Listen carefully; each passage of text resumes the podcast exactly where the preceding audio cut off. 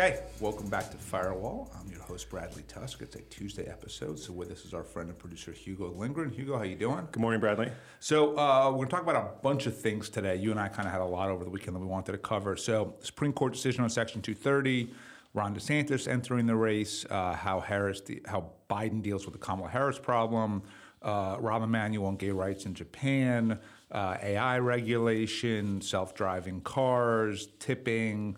Um, so yeah, a whole bunch of stuff. And uh, I did not, just because I know we've been starting off this way for the last 10 weeks or so. I did not watch Succession last night. I was at the Mets game.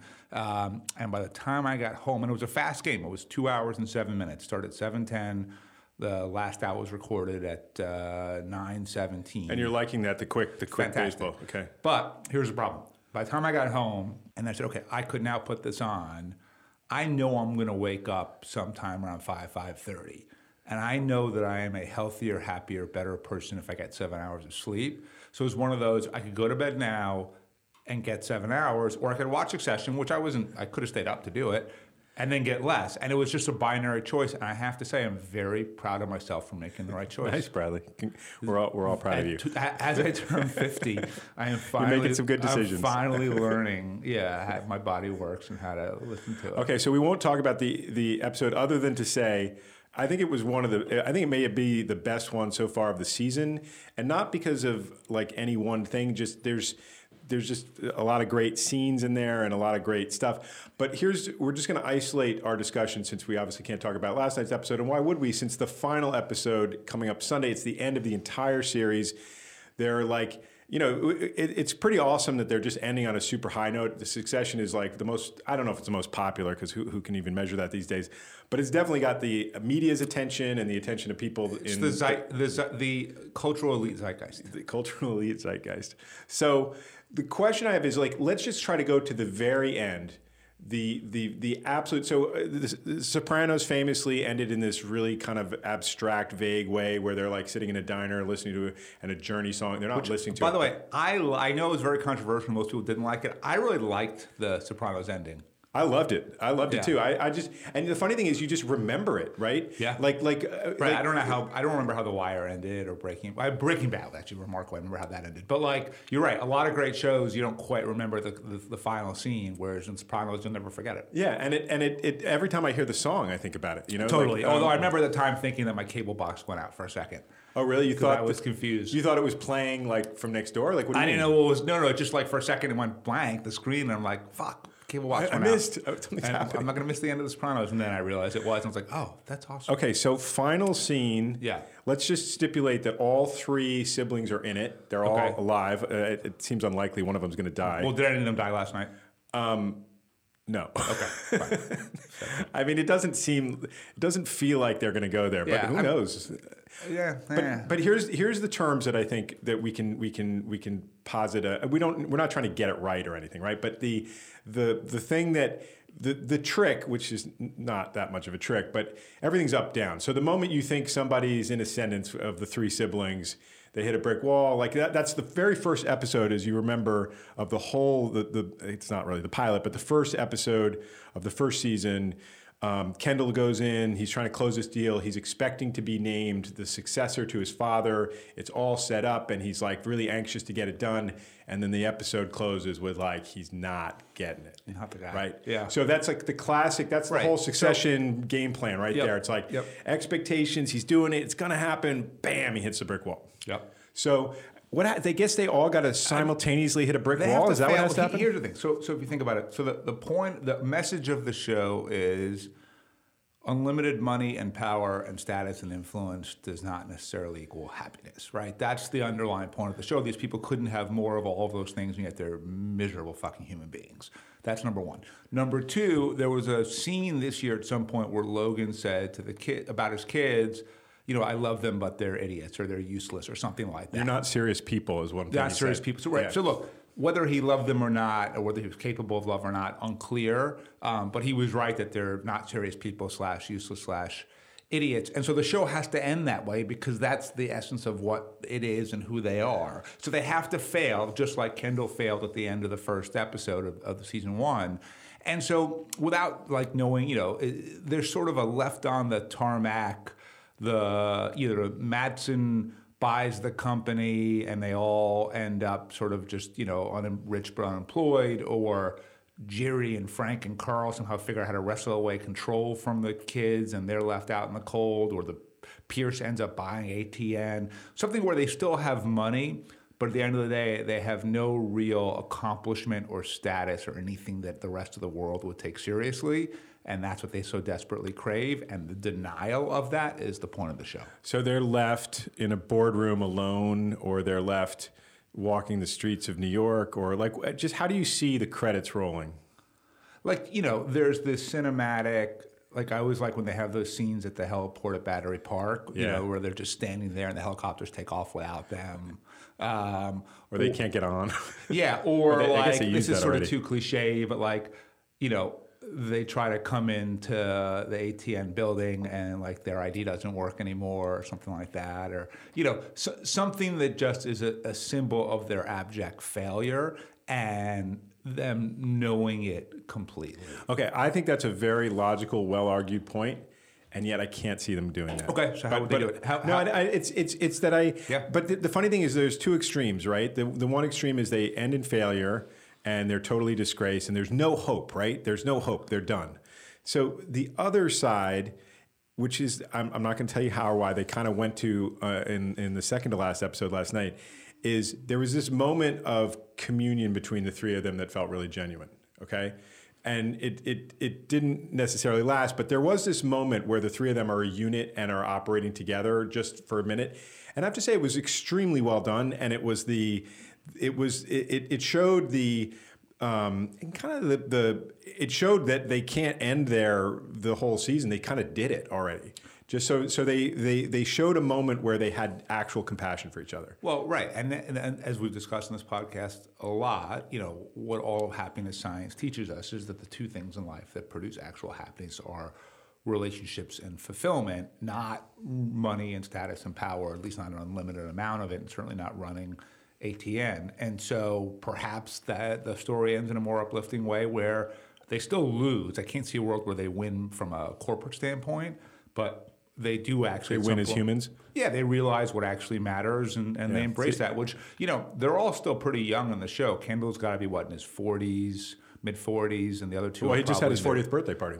That was a couple seasons ago, right? But whatever. Oh, was it? I Oh, think yeah, so. yeah, you're right. Whatever. Oh, my God. Right, And the you're others right. two in Yeah. their like called mid to Right. late 30s. What am I thinking? So, like, they do have a lot of life ahead of them. And so, honestly, if, if they end the show realizing what matters in life and better positioned to pursue that, um, they would be a lot better off than if any of them became CEOs. So, so you heard it here. Bradley says Kendall's working in a soup kitchen on the Bowery.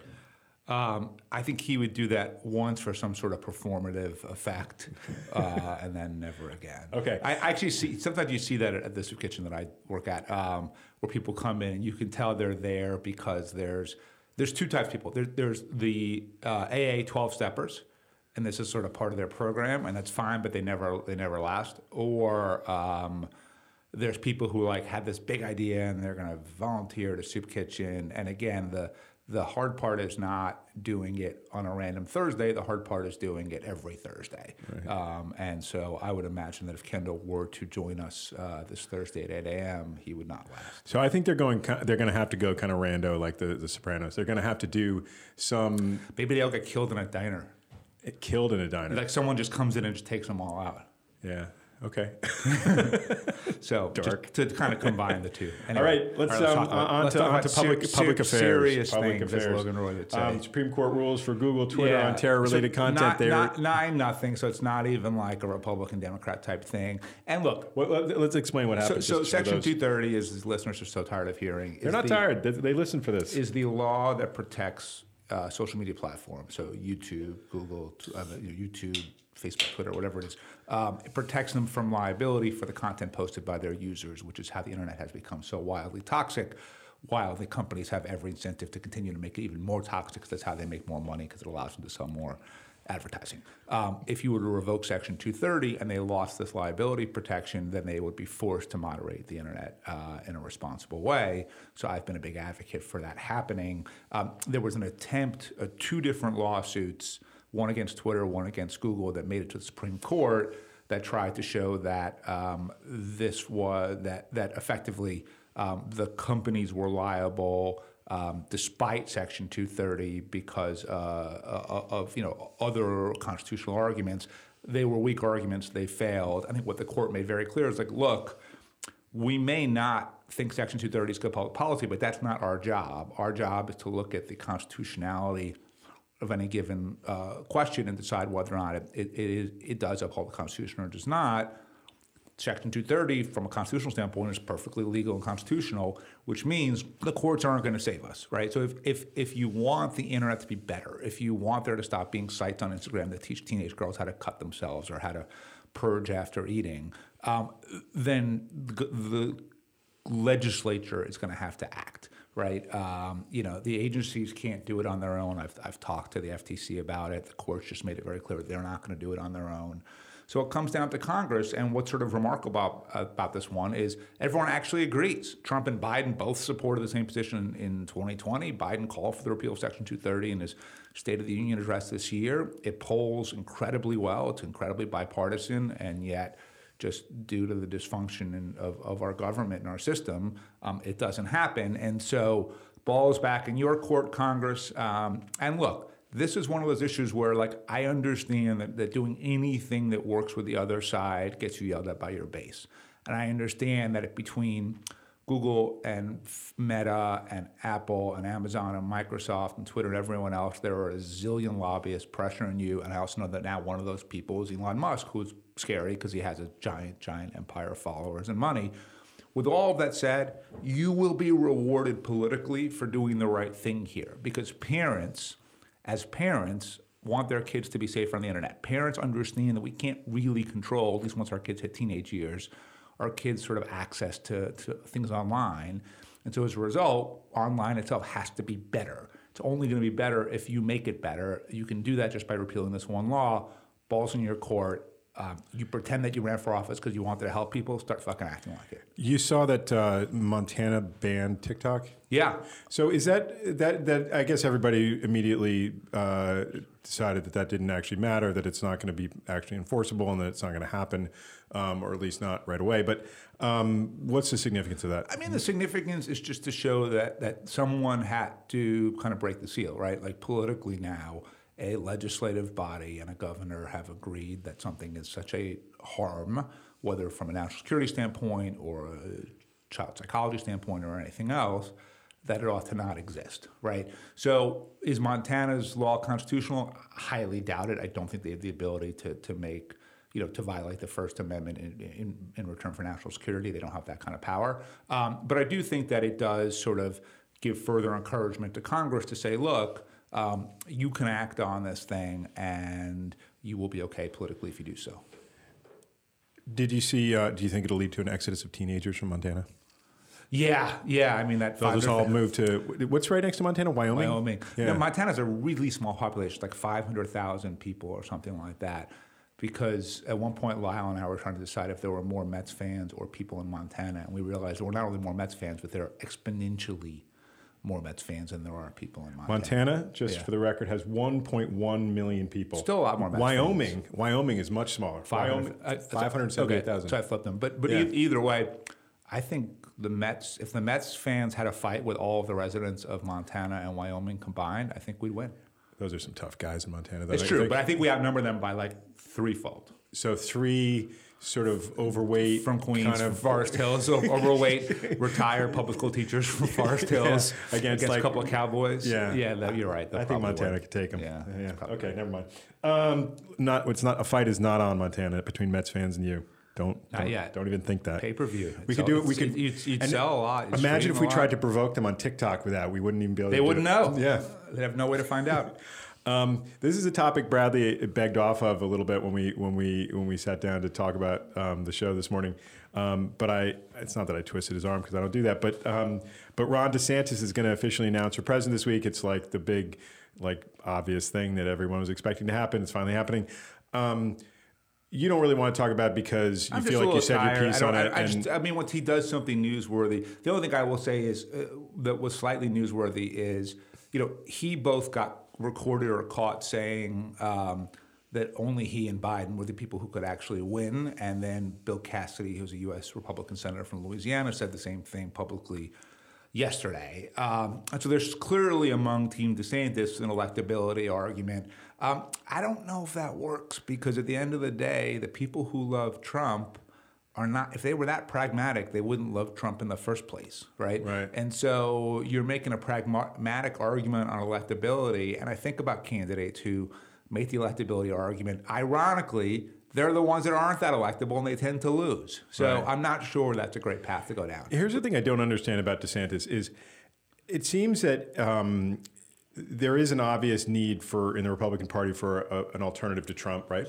That's clear. Yeah. Um, it also seems that like maybe you wouldn't want to be a sour, unpleasant guy. Um, like that might be a good counterpoint to Trump. Like like all his behavioral tics, like he, he just seems like he seems like unpleasant. Like and and and picking fights with like teachers groups and with Disney and all this stuff just seems like like isn't there just a much cleaner way for him to go Well, about this? And why won't he do it? Is it just because it's not him? Is he just he's just a that. jerk and, like and here's here's here's what really doesn't work in politics. If you try to be a different person, right? then it, and you try to subvert your personality. Remember, like uh, when Al Gore was running against Bush, and like Naomi Wolf or someone advised him to wear like more earth tones and I don't know, Famous, be right? more masculine or so, something like that. And like it never works, right? Every time that a politician tries to be who they're not, the voters have this incredible ability to sniff that out and reject it immediately. So, And if you're an asshole, just be an DeSantis asshole. DeSantis seems to be an asshole. That's who he is. Um, look, Trump certainly proved that authenticity matters a lot to voters, even if you're authentically terrible. Um, they seem to value that. And so, uh, no, if I were advising DeSantis, I would just say be, be who you are. Um, but look, he's certainly running into a trouble where he is tacked so far right to try to win the primary that the generals are starting to get difficult. Now I understand his view is if I'm in the general, who the fuck knows Biden could die, we could be, or a million things could happen. I'll take my chances, and that, that's the right strategy politically. Um, but again, like I think sometimes there's a cost benefit where each additional right wing thing you do that gets you more coverage on Fox. Um, you do have to weigh against the the cost on the back end, and I'm not sure if they're really making those calculations. But the thing I wanted to talk about. Wait, can I can I just Yeah, ask sure. one more question? I, I know I, the I know I'm, I'm- about, yeah. I'm tiring you out here, but the um, there was a, p- a profile on Politico of of uh, of DeSantis' wife Casey, and so there was a lot of blind quotes. I found a pretty enjoyable profile, but um, uh, one of them was, "He's a vindictive motherfucker. She's twice that." Um, she's the scorekeeper. So at first you're like, oh shit, that's so harsh. And then the other thing is like, but isn't it kind of just the nature of like political couples in particular that that's maybe the way they talk? Like they they have Yeah, a, first of all, that's the that's the language of politics, Right. right? It's very Vindictive profane, it's right. very coarse, it's very everything. the language of politics behind the scenes. For sure. Yeah. So so so that's that's number one. Number two, look, if you are a true political spouse, and it's not like you have your own career, and, and many do at this point, but um, you live vicariously through your spouse, right? And effectively, their success is your success, their failure is your failure, and so. Uh, in a weird way, you may take it even more personally because you you don't have the perspective to dismiss something as yeah whatever. You just get outraged, just like Right. why, why we see people online get outraged so easily. So I don't know. With, with that said, um, it is very rare to never that a candidate's spouse is makes a major difference in the election one way or another, and I don't think she will either. Uh, okay, He- Here's you were who about we to change the subject. about, though. okay, So Joe Biden will be 82 when he runs for his second term, 86 if he if he lives through it and wins it. Um, it is reasonable to conclude that the chances of his vice president becoming president during his second term are far greater than usual. are far greater than usual. Which means, while I don't think voters typically really pay much attention to who the VP is when they cast their vote for president, I think they will do more so this time. And I guess my question is really just what is the Democratic Party doing to rehabilitate Kamala Harris, right? I mean, so she is a significant net negative. Her numbers are terrible. And if you do believe that if she is a more impactful factor in this election because voters will take a look at her in a way they normally wouldn't at the VP, um, then I think that, you know, it is in your interest if you're Joe Biden to rehabilitate her enough um, to make sure that she doesn't cost you votes. So, so what would that look like? So, obviously, they they they trotted her out on immigration kind of early on. That, that seems like the opposite, right? Right. It's like let's give her an issue that has that that that was like let's take something that's a dumpster fire and maybe we can just Throw her blame, it, blame yeah. it on her Yeah. instead of us, right? But all that did actually look at a normal situation, or let's say this was his second term, fine, that might actually be be a good good narrative tactic, but. When her success and her approval ratings will have an impact on your election, I don't know if you can do that shit. So, uh, wh- what's the playbook there that works? Like, like obviously Clinton Gore, they didn't get along well personally, but it did seem to work, right? Um, Yeah. Well, may- they- maybe maybe Obama Biden worked, right? Like he he actually Yeah. sort of let Biden have a have some space. A little more, yeah. I think Biden. I mean, I think Obama utilized Biden. Now, Biden's also just seemingly more effective than Kamala Harris, right? Um, you know, I think you got to give her some really winning issues. Like, you know what? What are the winning issues? so maybe it is. She's a parent, right? 230? So is she a parent? uh, she has, She yeah, she has, oh, I'm gonna look it up. I believe she has.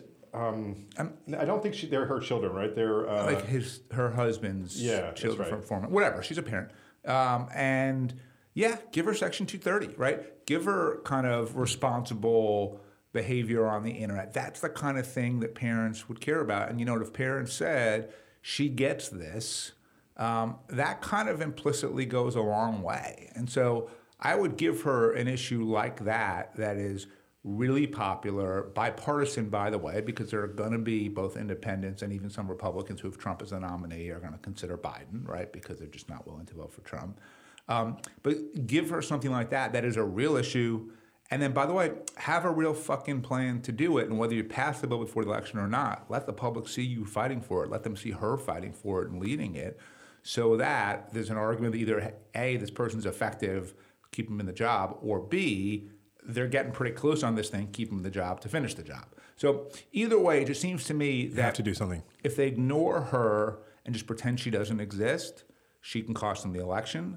Um, the one question of a little bit is like, okay, so then there's the what do you give her? Fine, we, maybe we solve that.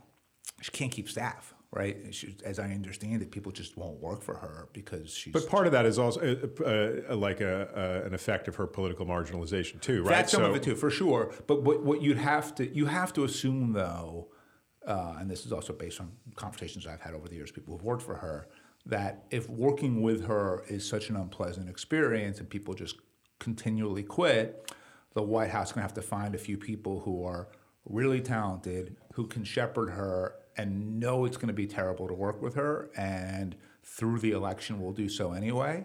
Um, Oh, sounds like an awesome job. yeah, because at the end of the day, you know, if if you can't execute because there's no one around you to do the work because no one wants to stay, it's hard to be effective. Including, by the way, if she's leading the fight at 230, you need a really good fucking team on her side to run that campaign, right? So anyway, point being, I, I think she's a uh, underappreciated factor in this race. I think she's a far bigger problem for Biden than people are acknowledging, and I think that if they don't deal with it, it, it could come back to cost the election.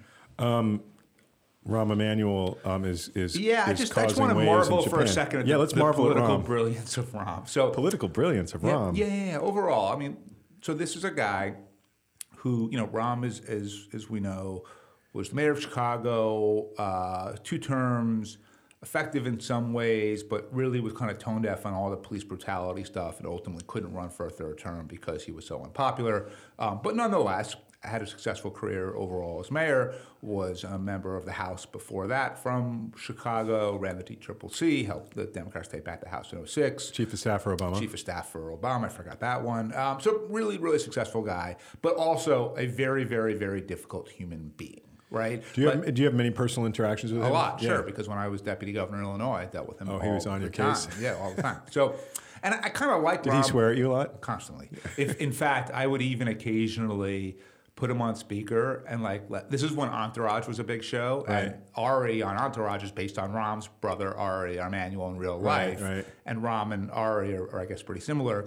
So once in a while, if I was feeling like a particularly uh, devious or whatever the right word would be, um, Mischievous. mischievous. I'd gather three people in the office if I had to like call Rahm back, I put him on speaker and I would say something to provoke him, and then he would just go fucking crazy. And like a David Mamet play, hang right? up Happening the phone, right there. and then he calls back nine seconds later and acts like nothing happened. But like, you know, uh, he was so predictable. It was funny, but but he, his political instincts are amazing. Generally speaking, the Laquan McDaniel Chicago police thing aside, um, Rahm is now the ambassador to Japan because he kind of almost had nobody wants to work with him because he's such a difficult person, so they don't want to put him in the cabinet.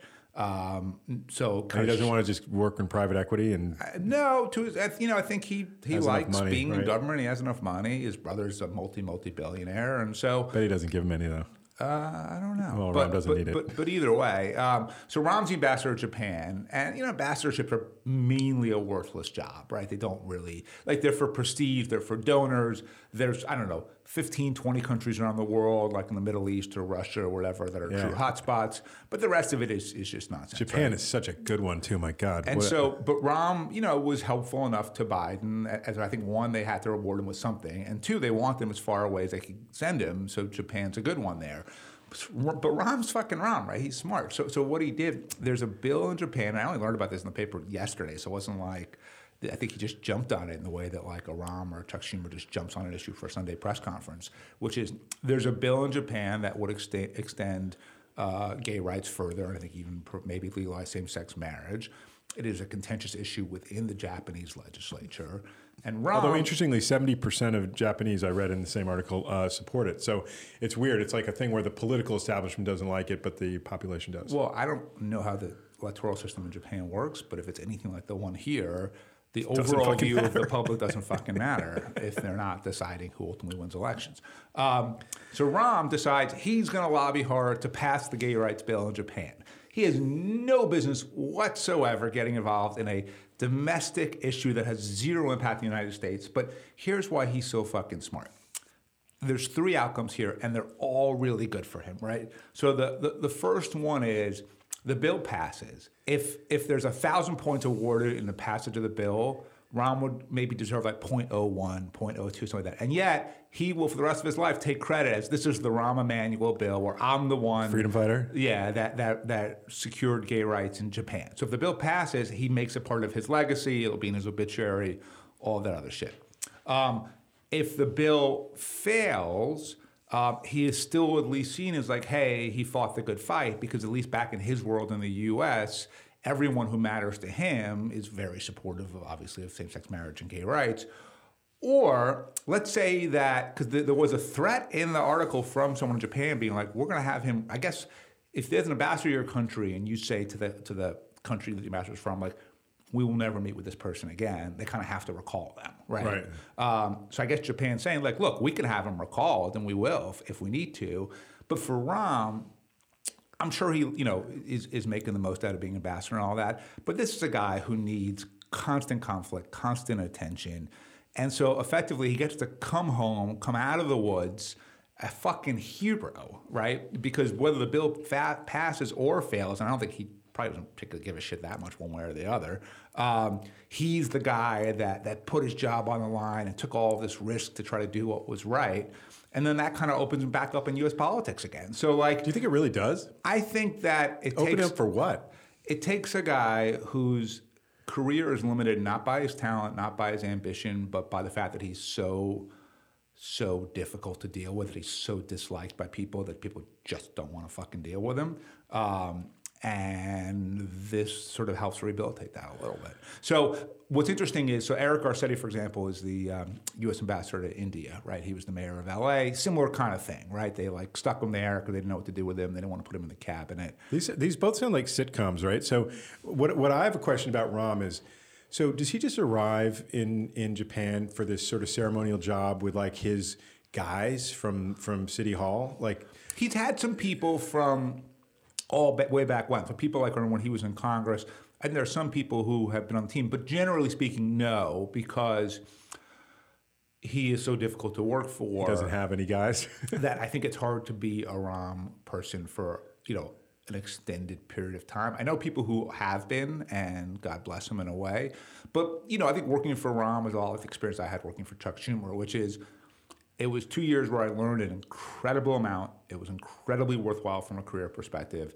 I enjoyed very little of it. um, and would never ever work with Chuck again in any capacity. Um, but I'm still glad that I did it. I, I think that's probably the obit that most Rahm staffers would give as well. It's just so amazing to think of somebody like that. Like, like we've talked many times uh, about the why like working say in local politics is so great because you really have your hands on things and you're you know you're, you're making a difference in, in tangible you know whether it's like getting parks opened or you know cleaning streets or whatever it is like there's these real things that that it's real cause and effect that like as you move higher up the sort of political food chain it becomes sort of less less sort of well, tangible. But but yeah. the question I have is like, how does someone like Rahm, who's like go from City Hall Chicago to being like in this like Japanese like luxurious life where like no one gives a shit about. I mean, he he has. Right. I think like he when Americans who are bigwigs come to Japan, he has dinner with them or hosts them at his embassy. Or and he must hate that.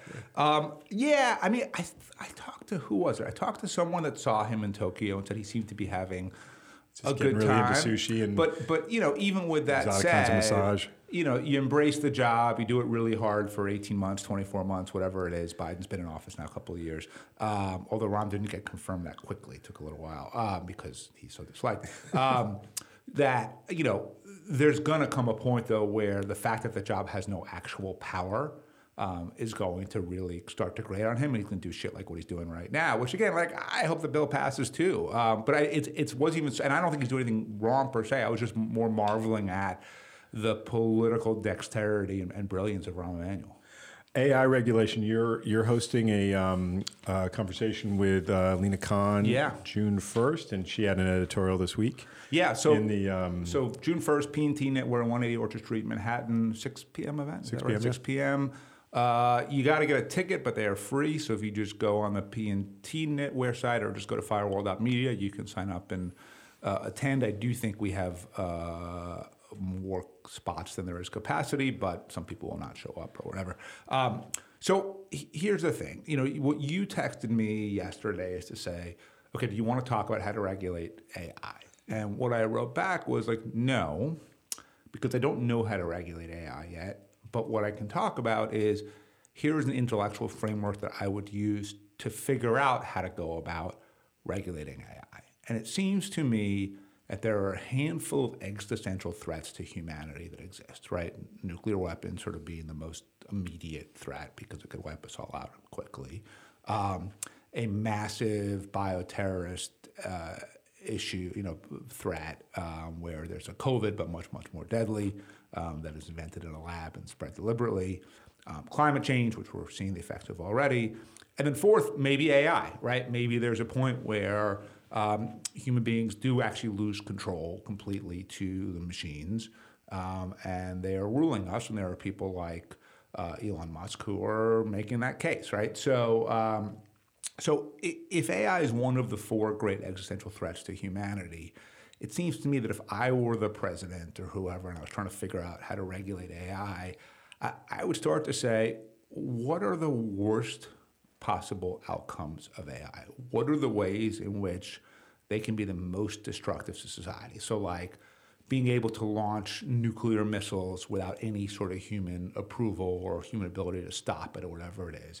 And worry less about all of the specific uses and, and just think bigger about, like, okay, does this thing have the ability to destroy humanity? And then what I would do is I'd go to 50 experts privately and say, tell me, write me up a report that says two things. One, how could AI destroy humanity? And B, knowing what we know today, what could we do about it, right? And then I would take those 50 reports and I would synthesize it and say, is there a point of view that seems to be somewhat predominant here among the experts and does it make sense? And are there ideas on how to regulate it workable within the system governance that we have, right? And then in working with, you know, uh, the, that group or some subset of that group, you can say, okay, these are what we believe to be are the greatest risks based on what we know today. These are the things that we can do to try to mitigate that risks starting today. This will be the beginning of our AI regulatory policy. And like at the end of the day, AI is going to be, and I see this in our portfolio companies, we don't really invest in, in that many AI per se companies, but our portfolio companies are using AI as tools to do the work that they do, whether it's in fintech or health tech or transportation or gambling or whatever it is. AI is a tool now. I mean, I'm working on this like sports debating gambling project just for fun and like ai is a big part of our, our, our what we're doing so like It's amazing uh, to see like what what the capacity are when you really drill into a specific area like yeah, we that. solved a huge problem. We think we hopefully have solved what was a, an existential problem for this tiny little business um, through AI. But the point is, we're not an AI company, right? So AI is You going. may not to- want to be an AI company, right? Isn't doesn't it seem like the tool is going to be way more like sort of useful for companies rather than building your own engines or Yeah, I mean, we're look through. You know, the, what we're working on is a site um, that will let people debate different topics. First, starting with sports, and you'll get a prompt, and you can submit uh, up to a 500 word response, and AI judges. And we've been training the training the modules and working with them and creating different personas and things like that. Um, we'll pick the winner and you'll get a prize, and then eventually we'll expand that out to, to entry fees, and people can bet on themselves, then ultimately you can bet on third parties. Um, but yeah, AI judging is the only way to do it that's both fair um, and scalable. And because we've been running these experiments over and over and over again, we're now seeing pretty consistent results in the way that the judging takes place, which is what gives us the freedom to uh, to do this. In fact, we're going to drop the first prompt um, sometime this week, maybe Wednesday. So if you're hearing this on Tuesday, it could be tomorrow. So if you go to runnerupmedia.com, um, you can find that. So anyway, but the point is this.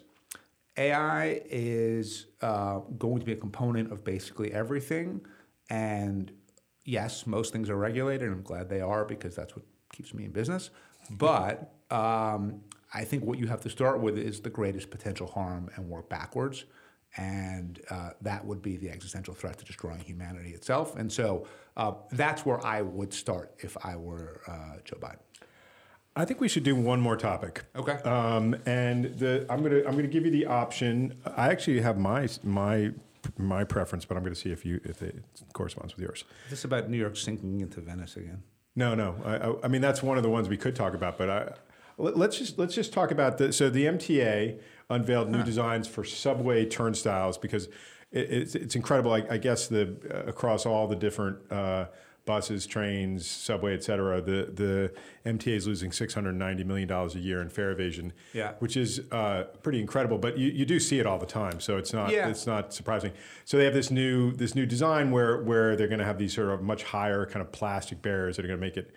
I'm sure people will figure out a way to get through them, but the but it'll make it a lot more difficult. Yeah. So um, you, I, I, It's. So, so Lyle and I were actually on this train yesterday. Okay. And he, for some reason, is extremely interested in the concept of fare. He doesn't want to beat fares. He, he's uh, very against it. He wants it Yeah, to end. He's good. a- and um, we were talking about it because we happened to get onto the our train through one of those, like the full turnstile where you have to kind of push like a revolving door type things. His question was sort of, well, if everything was like this, wouldn't we not have fare jumping? I said, yes, but you have to sort of weigh that against the cost of building and buying and installing all these things. And it is slower, right, to get through that. And so, in terms of through, also I hate those. everybody hates them, but in terms of throughput, you know, what is the cost, both in terms of, of time and productivity and all of that, plus the cost of buying and installing these things compared to the $690 million that you're losing from from the fare beating. But, but here's to me maybe the more interesting question, which is we keep doubling down on the same system, right? Which is we have this mass transit system. It's the lifeblood of our city. It's how we survive. Blah blah blah. And, and look, I use the subway most days, and and so I, I agree with that. But every time that we want to do something to materially improve the mass transit system, it is a 20 year, $20 billion project at least, right? Whether it's Second Avenue Subway, Seven or train. Side Access, or Seven Train. And by the way, these are still fairly minor. These are sort of little small extensions within. Yeah, they're not new systems. They're just they're just right? yeah. right. Um, and so every time that you want to fundamentally change it, you're talking about tens and tens of billions of dollars that you don't have, right? And that the 275 fare cannot. Not to mention decades you don't have. Right. So you put all that together. What if we said, you know what? Let's say that we do hit a world in five years, 10 years, whatever it is, where all cars can't drive themselves, right? And all cars are self driving and they can all drive at a high speed safely at the same time, which means that we can process a lot more vehicles through, you know, the, the same streets that we have right now. Um, and um, as a result of that, we can move people around a lot faster and a lot safer. Maybe instead of sort of doubling down on a 100 year old system that is almost impossible to meaningfully change or expand, what if we said, what's the infrastructure that we would need to have full capacity of self driving cars and a city where everyone gets around? um, either by walking or uh, in a self-driving car. Do you mean also like self-driving buses too? Is that Sure, part of could, your? could be that, right? Right. It could be flying taxis, you know, it could be a bunch of things. But the point is, we have a system that's incredibly old. It does work reasonably well, but changing it in meaningful ways is unbelievably hard, or maybe more accurately, basically impossible. If you said like, I mean, I can't even figure out how to build a train to the subway. I mean, uh, to the airport, let alone like Sydney significantly increase expansion in, in the boroughs. Um, and so maybe rather than just doing the same thing that is almost impossible, we just look ahead instead and say, what do we need to do to bring this new world about? What kind of infrastructure will we need to accommodate this new world? Um, you know, like I don't see why the Department of Transportation here couldn't have a futurist on the team. Well, we should have somebody come in. We, we had the flying car guy uh, who wrote that interesting book a couple of years ago. Yeah. But it'd be interesting. uh, Like, uh, there, there, there must be a futurist who works with the MTA, right? I mean, they I mean, I've never seen that person. If so, they should have one though. Isn't that kind of what you're talking about? I mean, they, They- should have someone who's just like They should, but but again, the MTA's business model is underground trains and, and above ground buses. And so, are they willing to do things that are against their own interests? It's a little bit like this is a, a bit of a of a random tangent. But did you read the article in the New Yorker about Planned Parenthood? Uh, no. Your guy didn't recommend it in his Substack. You know, I didn't. It, when was it last week? Yeah, something like that. Okay, so he he usually takes a week. So, So, someone um, sent it to me because it was relevant. and wait, you read a New Yorker article? yeah, because it was relevant specifically. You don't read the ones I send you. because this was about passing our legislation Oh, on, on protecting doctors for our teleabortion Okay. project. Okay, fine. Um, and the, it was a very critical article, and I thought very well Planned Parenthood. Yes, and I thought very warranted in the sense of you have this group that you know clearly wants to help women. Clearly, these people mean well, but um, they have become captives of their own bureaucracy, and the decisions that they make prioritize the success of Planned Parenthood's financial well-being and their reputation and everything else uh, ahead of actually helping women have access to um, abortions. And you know, uh, we've seen this a little bit in the tele-abortion stuff that we're working on, where I think Planned Parenthood at best has been um, unsure about how, whether or not to support us, not because they don't agree that this could uh, be the only scalable solution to provide abortion access to women in red states, but they are a brick and mortar business model as they put it to us, and teleabortion is not a brick and mortar uh, approach.